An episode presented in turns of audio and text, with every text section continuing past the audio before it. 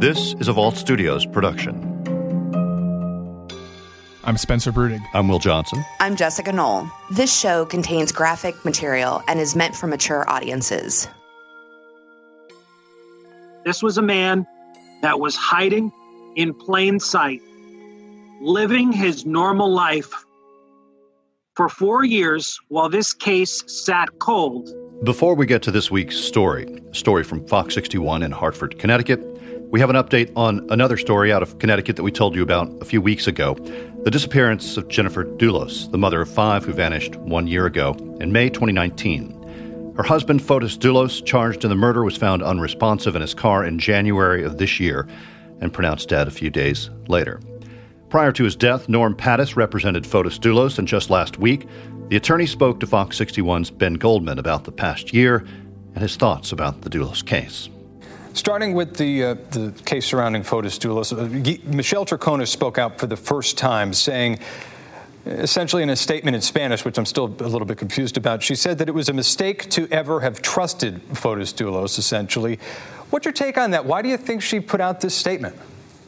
You know, when Fotis died, I lost my client, and uh, an estate was opened to wind up his affairs. And the estate has made it clear that they represent what remains of Fotis' interests, Fotis's interest, and have instructed me not to speak or comment on the case at all. And I am obliged, as a matter of professional ethics, to honor them.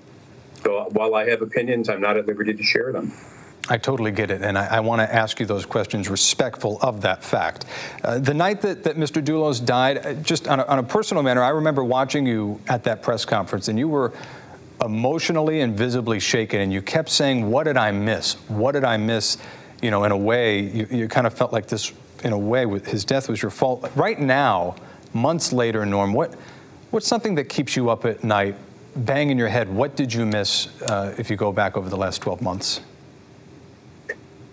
Every trial lawyer has um, briefcases full of regrets. Um, the judgments you make are always difficult. You make the best ones you can and hope they're right. I suppose the takeaway from this year has been I can protect a client from everyone but themselves. I wish I had seen better the distress he was under. If you were to go back in a time machine, Norm, and go back to May 24th, 2019, the day that Jennifer disappeared, if you had to do this entire process over again, meeting Mr. Dulos, representing him, the press conferences, the court appearances, what would you do differently? I don't know that I would do anything differently. Even with the outcome? Yes. Why do you say that? Again, I'm not at liberty to discuss in any detail my relationship with Mr. Dulos or the case against him. But uh, when I said the night of his death, I didn't see this coming. What did I miss? Um, I'm still not sure that this was foreseeable, given everything that I know and knew at the time. Just from an outsider's perspective looking in, is there any way in which you feel that you failed in this case? My client's dead. Yes but you wouldn't go back and do it any differently. Correct. You understand my confusion with that? No, I think what you're saying is if you, I think what your confusion is, if I understand it, is if you failed, how could you have succeeded? And what I told you is I think a lawyer's job is to protect clients from the world, but you can't protect a client from themselves. I don't know what led Mr. Dulos to make the decision he did, and I never will know. I totally get it, and uh, I understand that there's probably frustration with that uh, on your end, as it is for anyone who really followed this case, the unanswered questions. And in an effort to maybe answer them or not, I, I understand the situation you're in right now, but I know that the gag order is lifted, but so many people around this country have looked at that final letter written by him. I know you can't say much about it, if anything at all. Um, but if you look at that day that he decided to take his own life and and all of us were watching that entire situation play out. Apparently, he, he was notified of an emergency bond hearing, and there were twists and turns with it, but he took one piece of paper to write down his final message. He mentioned you, his lawyer, in that paper. Uh, saying that you could explain what happened with quote unquote the trash bags on Albany Avenue. I know you probably can't say anything, but isn't there a burning desire? If there's something that you know that he says that you could explain, if you have some knowledge inside of you that could vindicate him, clear his name, give some insight, which you said that you want to fight to continue to do posthumously, isn't there a burning desire in you to share that information somehow? Yes. And and and what do you what what can you do about it now that you don't represent that estate? Like explain that feeling of of knowing something that can clear someone's name that you deeply cared about and when are you going to share it? How, how is that information, the truth, going to come out? I don't know that it ever does. I mean, the fact of the matter is that uh, my relationship was with Mr. Dulos. He's died. His, his estate winds up his affairs. The lawyers who are managing that estate have seen fit to instruct me um, to stand down. Uh, they did. they've elected not to advance his interest by way of litigation. Um, whether they are pursuing intellectual property rights in his story is not something they've discussed with me. Um, they've made it clear that, and the attorney-client privilege, and the privilege between his communicate with that pertains to his communications with me extends beyond his death. So my hands are tied. Though I have an interest in telling his story, I don't have the right to tell it, and it would be unseemly for me to seek to acquire that right.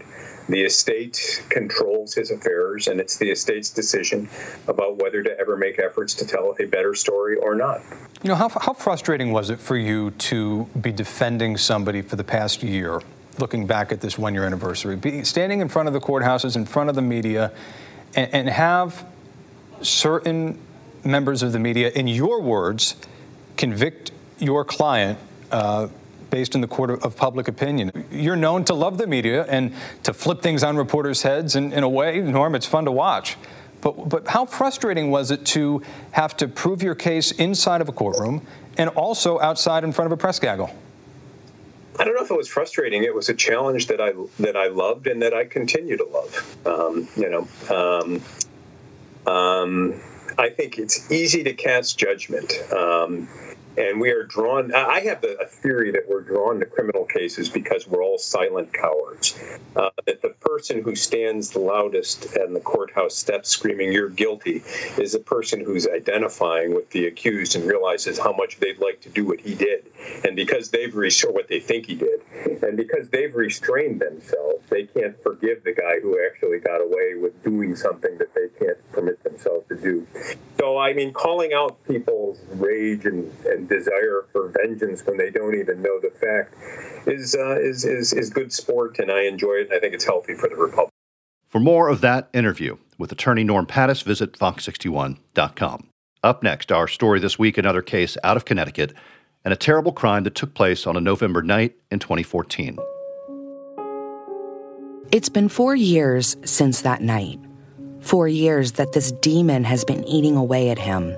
Four years that investigators have pored over the murder, a case that's gone cold. And no one seems to have any answers. No one except him. And yet he's haunted by what he did. He remembers he went to a sex offenders support group and came home. He was required to go to the meeting as a registered sex offender for what he'd done a few years earlier. That was back in Colorado, convicted of a sexual assault in a case involving a minor. But he tried to move on, and he did move on. He left Colorado and moved in with his grandparents in Simsbury, Connecticut. But then, that night, he left the meeting, went home, and he felt lonely, needing human interaction to talk to someone, anyone. He remembers going for a drive that night, parking near the post office. It's just across from the Simsbury Police Department, walking around and getting back in the car. He pulls back on the road, Iron Horse Boulevard, and then he sees her. He's never seen her before, and he doesn't know her name, but he's aroused by the sight of her. But he knows she's out of his league. He'd never have a chance with her. It makes him agitated, angry. A switch is flipped and he's in a frenzy. He grabs a knife from the glove compartment and approaches the jogger. He confronts her. He holds the knife in his hand and plunges it into her chest. Melissa Millan was 54 years old, a mother of two, and an insurance executive. She wore a headlamp on that cold November night in 2014. It must have been a familiar routine for the avid jogger and triathlete. But when that knife sunk into her chest, she'd say her last words after pushing her killer away, saying, Oh my God, repeatedly before falling back over the guardrail and into the road. She was pronounced dead later that night. The man who ended Millan's life vanished from the scene there were no witnesses. There was no knife left at the scene. News of the murder begins to spread. Police are calling this death untimely. This road where she was found sits next to the Farmington Canal Heritage Trail, a popular uh, trail for runners and bikers. Police believe Millan was out jogging when this all happened last night. I'm surprised that something like that could happen in, in this neighborhood, which is really not, not completely isolated. It's very disturbing, you know, in general. So I just hope that justice takes place. Our hearts go out to the family. It's not something that uh, we're used to in Simsbury. But as days turned into weeks and then months, the murder remains unsolved. No new leads, nothing. It feels like a void. Like we don't hear any updates. We don't know what's going on. One year after Millan was stabbed to death, police continue to work on the case. Simsbury Police Chief Peter Ingvardson says his detectives have worked on the case every day. Today, he said two investigators followed up on a lead outside of Simsbury, closer to home. Millan's ex husband, William Hodgin, is not considered a suspect. The two divorced in 2012 and share custody of their two kids. Uh, we have talked to him, um, but I uh, would not. Uh, at this time claim that he's a person of interest. The couple's 16 year old son is a sophomore at Simsbury High School. So is Lois Black. She says the death has been tough for him. I feel yeah. bad about it because his whole life got messed up from that. Like, he'll never have a mom again. And still, a year later, residents in Simsbury don't know if the murder was random or targeted. A report by Wall Street on Parade, a financial newspaper, points to Millan as having access to highly sensitive data on bank profits from the collection of life insurance benefits. Was Millan targeted because of her role? I would say that that is something we've looked at. We were familiar with it, and we have looked into it and continue to look into it. The only one who knows what happened to Melissa Millan that night isn't talking about it. He's trying to live a normal life. He's more or less gone back to his normal routine working at a grocery store in a nearby town. He's even joined a church, and he's getting involved. Maybe he can move on and just forget what he's done, the life he ended. Maybe. He remembers washing his clothes that night, washing out the blood stains. He remembers wiping his boots clean. He remembers writing two confession notes, but he keeps them to himself. Doesn't forget what he did with the knife that night how he threw it out the window, then went back later to pick it up. He remembers how he took it to work and put it in a trash compactor. He remembers the bloody glove he was wearing, and he remembers hiding it in a barn on his grandparents' property. Maybe it's there to stay, and no one will ever know what he's done. But investigators continue to look for new leads, new evidence. In 2017, Three years after the murder, the Connecticut Cold Case Unit gets involved. Deputy Chief State's Attorney Lynn Boyle. We start completely afresh and look at wherever the evidence takes us. We're asking the lab to do some retesting of items, to test some items perhaps in some different ways. There will be new interviews conducted, some of people who have already been interviewed, and perhaps a few folks who have yet to be interviewed. But no new leads are shared with the public, and the killer goes on with his life. He keeps working, going to church, and living with the secret. No one seems to have any idea what he's done. No one seems suspicious. But secrets are hard to keep, especially when it eats away at you day after day, when it becomes too much to bear. Four years after plunging a knife into Melissa Millan's chest, he can't take it anymore. He has to tell someone. He reaches out to his friend, a church friend, Carrie Barrett, Fox 61 reporter Matt Caron later reported on what happened next as the case unfolded. Carrie Barrett was William Leverett's friend. Some would say it was his girlfriend. Um, and William Leverett had a conversation with Carrie Barrett where Carrie felt that William was hiding something from her. And he confessed the killing to his friend Carrie Barrett. And Carrie said, You need to confess to God. She leads him to the pastors at his church, Michael and Colette Trzynski at Open Gate Ministries. They've known him for almost four years, almost since the time of the murder.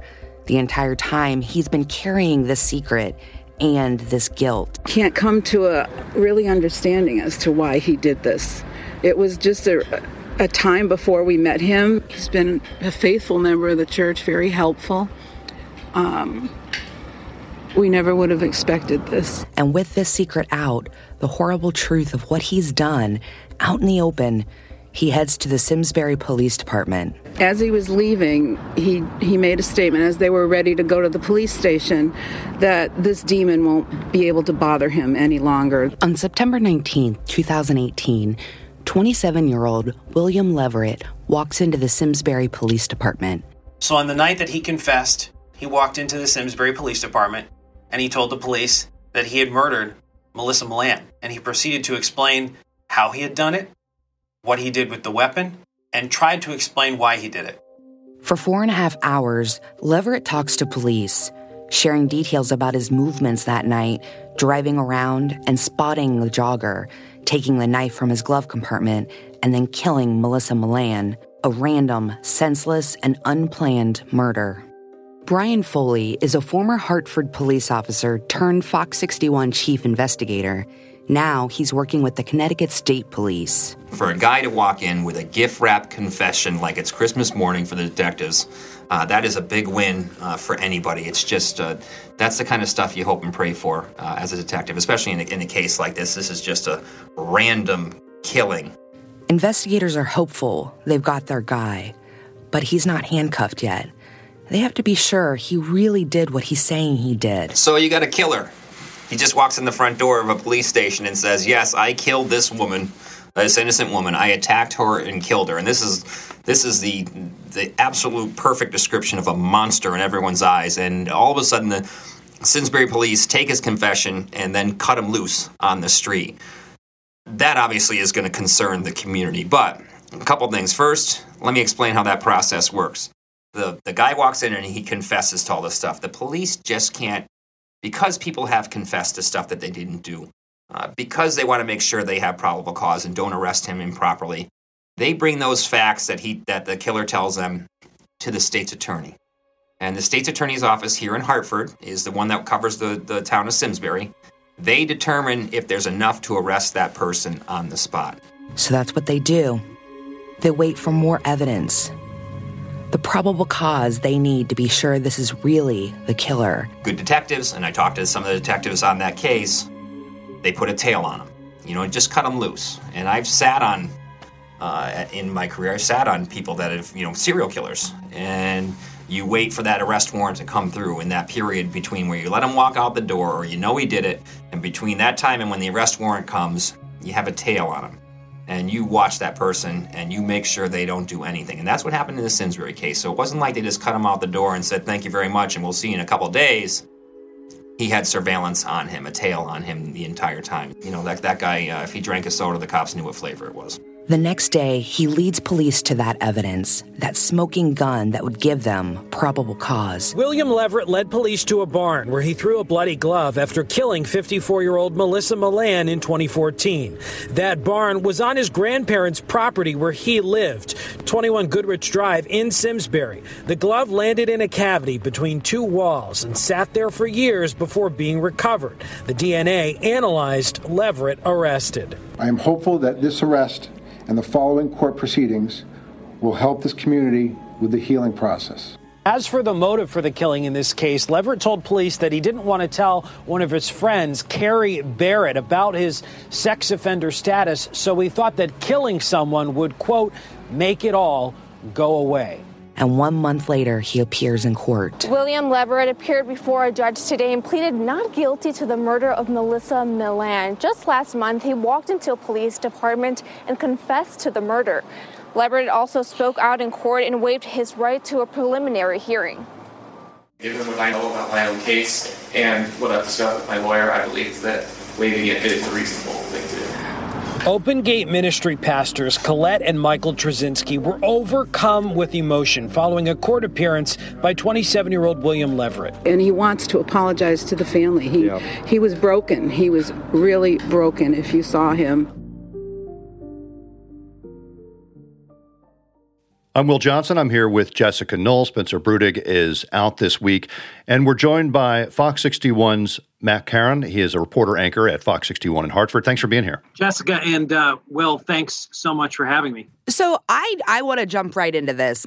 What is the current status of the case and where is Leverett at this point? Uh, Leverett is sitting in a jail cell, and there's really been no movement on the case since 2018 when he was taken into custody.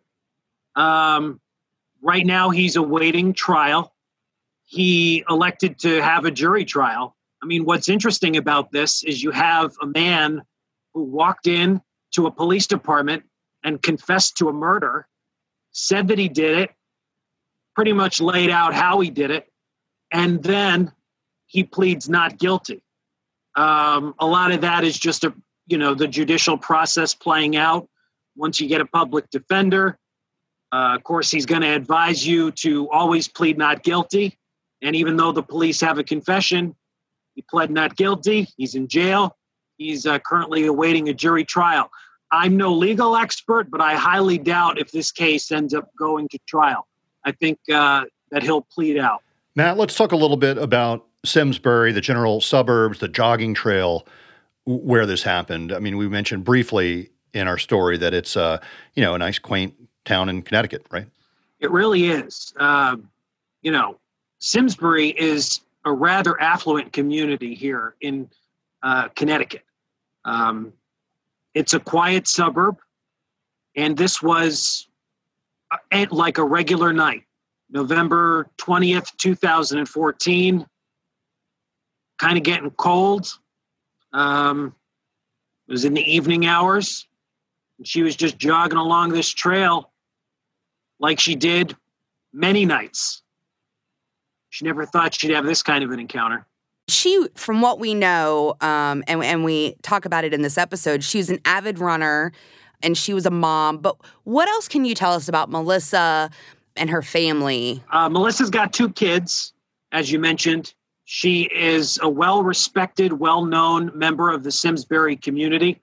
She's 54 years old at the time when this happens, and she is an insurance executive uh, from Mass Mutual, a well known insurance company, and of course, Connecticut being uh, the insurance capital of the country uh, in many respects. So you have this, uh, you know, very well known family and this very well known mother you know, loving, caring, and uh, this horrible tragedy ends up befalling her. Matt, uh, one of the interesting parts about this story, and we do cover it in the podcast, but let's touch on it briefly. Just this idea that when someone walks in and confesses, and in this case especially, they don't arrest him on the spot. In fact, there wasn't just that one first interview, there was another one the next day, right? Before he then leads him to evidence. Yes, absolutely. You know, there is video of William Winters Leverett as he is walking in to the lobby of the Simsbury Police Department. And he's carrying with him what looks to be a bunch of books. And of course, he's got his cell phone with him.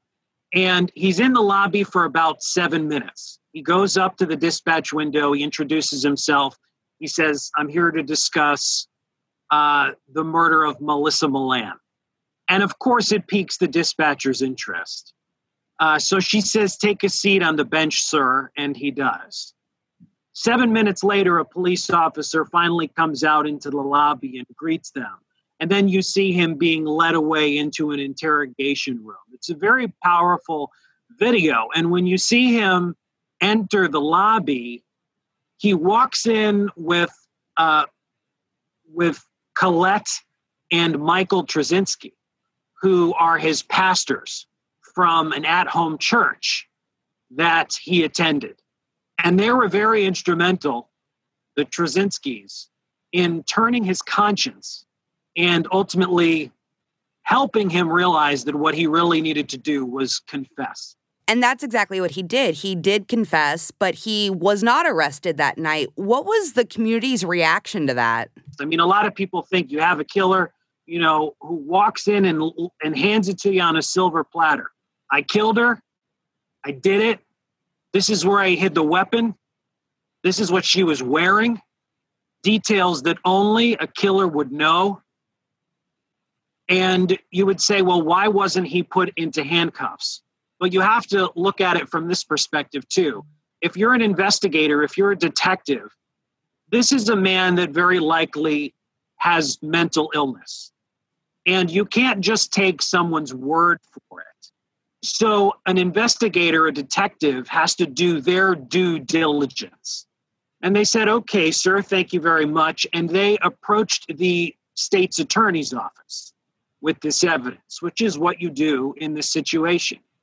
And ultimately, that's who makes the decision because they're the ones who have to bring charges, they're the ones who have to prosecute. So if the state's attorney feels like they need more, then they will not arrest that person on the spot. In fact, very rarely do they do. So, from a community standpoint, certainly it, it is on its face alarming that you have a confessed killer who is then let go, released back into the community. But it was not done in a haphazard way. They needed more. And then, so they, they, they, and then that's what ended up happening. William Leverett gave them more. He brought them to the weapon. He told them exactly how he did it and why he did it. This was a man that was hiding in plain sight, living his normal life for four years while this case sat cold while being a half a mile from the police department. Yeah, that strikes uh, me as, as something that just really sticks out about this case and the tragedy. And really, when all's said and done, you've got a, a, a mother of two kids who is no longer on the earth, and the, the reason for it is inexplicable and, and really just horrifying for people who, who live there and, and for her family. Yes, for sure. Matt Caron, thanks so much for talking to us about this case, and we appreciate all of your uh, excellent reporting. Matt Caron from Fox 61 in Hartford. Thank you guys so much. Good to be with you. All right, Jessica, where can people learn more about us? Yeah, well, we are on social media. We're on Twitter, Instagram, Facebook, and we have a Facebook group called Inside the Crime Vault where you can join us and about 4,000 other people who are discussing this case and other cases that we are looking into. And we'll be back next week with a new case and a new story.